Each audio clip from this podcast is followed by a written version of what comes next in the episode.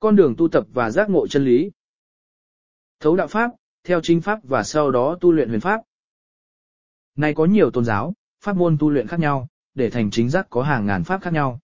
Nhưng nay có nhiều pháp tôn giáo suy mạt chính pháp, nên ảnh hưởng đến tu luyện giác ngộ, nếu có được, thì cũng chỉ cho riêng bản thân của họ, không cứu độ được nhiều người không mang tính toàn thể.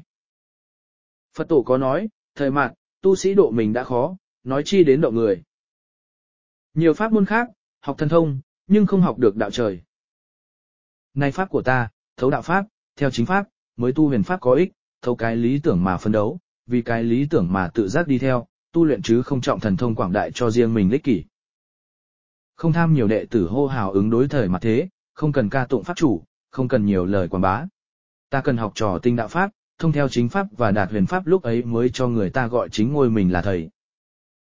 Mà gọi hay không gọi không quan trọng, bởi sợ nhất là bị thần thánh hóa, bị thần tượng hóa, thế thì khổ lắm, vì đạo trong từng người, chưa kính trọng bản thân thì sao kính trọng được ai, trên thì kính trời dưới thì kính mình, rồi mới kính được thiên hạ. Kính mình là thế nào? Mình là một tiểu hồn trong đại hồn, là một nhân linh đã qua bao kiếp, kiếp này phải đạt ngộ hơn kiếp trước, phải là người tốt, tuân theo đạo trời mà sống, ấy mới là kính mình. Kính cha mẹ Trần là kính trời đất.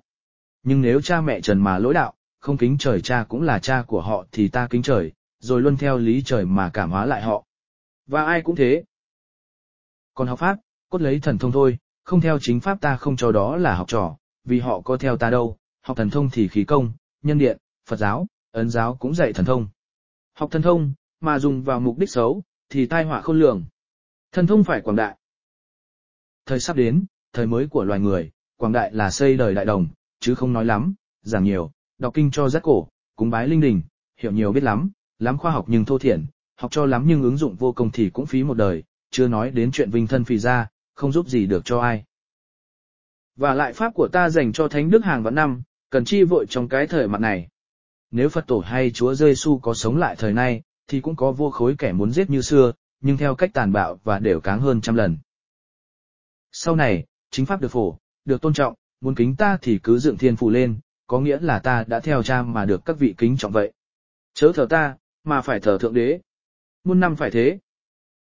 Nên cần nhất của người theo thiên đạo là, yêu thương con người, phải thật sự yêu thương nhau mới là chính nghĩa. Yêu thương nhân loại cần lao đau khổ, không tham tiền tài, nhưng không khinh vật chất, lấy đạo đời hợp nhất, cần cù lao động, làm ăn để xây dựng cuộc sống no ấm, bình an, tu tại gia, đạo tại tâm, lấy thiện tính làm căn bản gốc rễ của Pháp, thực hiện cứu khổ ban vui bằng chính Pháp. Chứ không bằng cái việc bắt tà ma, chữa bệnh đơn thuần, không theo chủ nghĩa và lối tu khổ hạnh, diệt dụng, mà sống hài hòa theo quy luật tự nhiên, tuân theo định luật vũ trụ. Đó là con đường cùng trở về của loài người thời Thánh Đức. Không mê tín, vì có khoa học tâm linh chân chính dẫn đường, không cực đoan, bảo thủ, vì ánh sáng của cao minh thượng đế soi sáng, không tranh giành lợi danh, uy tín đạo pháp, vì đạo chính không sợ cô đơn, không yếu sức sống, không xa rời cuộc sống, không phân danh giới với người khác, không xưng tụng, vì đạo trời trong từng con người, ai cũng có thượng đế ở trong bản thể của mình, ai cầu đạo. Thì cầu chính mình, tôn trọng mình và tôn trọng chúng sinh mới là tôn trọng thượng đế, chứ theo đạo, mà gây chiến tranh, bóc lột giết hại chúng sinh, tất là hắc đạo hoặc mượn danh thượng đế làm càn. Ai cũng là con cha con mẹ, không có thượng đế của riêng ai hết. Tất cả mọi tranh đấu, phải trên cơ sở nhân đạo, lấy giáo hóa, thuyết phục trước, sau mới dùng bạo lực, nhưng là bạo lực của cái thiện, quá đi một chút, cứu đoan một chút, ngu xuẩn dị mọ một chút, tất thành ác, tai họa khôn lường. Ta có nói sợ nhất là vô minh. Luyện huyền pháp, cần nhất là thái độ chân thành cầu đạo giác ngộ, không ham đạt thần thông ngay. Muốn đạt thần thông ngay, hãy đi học nhân điện, hay cảm xạ. Khi thấu đạo pháp, chính pháp, tự nhiên anh đã hòa với tư tưởng của thượng đế và vũ trụ, thấu lẽ tất yếu của tự nhiên, thì khi đó tu tập mới hòa cái tự nhiên bản thể của mình và cái tự nhiên bản thể của vũ trụ nghĩa là ta hòa với vũ trụ là một.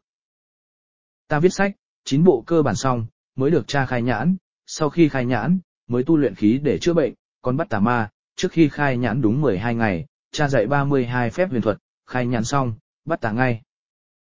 Như vậy, ta thấu lý trời trước, mới thấu huyền pháp sau, nay dạy học trò, thì cũng thế. Nhưng học trò có cái may, là có ta là người trần chỉ dạy trực tiếp, truyền kinh nghiệm, và khác ta trong học huyền môn, là phải tu tập thiền trước công sau, công rồi mới đến nhãn, còn ta ngược lại. Tại sao phải thế? Vì bản mệnh ta được bề trên chuẩn bị, bảo vệ, không sợ tẩu hỏa nhập ma, còn các học trò, nếu không luyện từ cái gốc, thì ắt mang họa. Khai luân xa kết hợp thiền trong mọi động tác cuối, mọi bài công pháp đều tích công năng, khai nhãn đồng thời với học huyền pháp tâm linh, thành siêu đẳng, khai nhãn xong còn tu luyện cao cấp khác, như cao minh công, cửu long huyền công. Huyền thuật cho đến khi thành nhà ngoại cảm siêu đẳng đạt trình độ cứu độ đạt khả năng giác ngộ cao độ thấu cái lý thuyết học thuyết của thầy bằng năng lực thần thông, lại thấy đạo đời hợp nhất, thấu đạo thì ra sức dạy bảo cho người khác thành đạo tại thế, không cần vào chùa, không cần lên núi tu tiên, không xa rời các nguyên lý cuộc sống và cải tạo xã hội, theo lý tưởng hiện thực cao đẹp. Đạo pháp, huyền pháp là rất chung cho mọi pháp môn khí công hay huyền thuật khác, vì tự chung, con người chỉ có nhâm đốc kinh và 12 đường kinh chính, bảy luân xa, một hệ nhãn một hạ giới và một quê hương để trở về là thượng giới. Một người chính vị sinh ra chúng ta là thượng đế. Mọi pháp tu từ xưa đến nay cũng chỉ xoay quanh những điều đó, chỉ hơi khác về phương pháp và mục đích mà thành các môn phái, tôn giáo khác nhau mà thôi.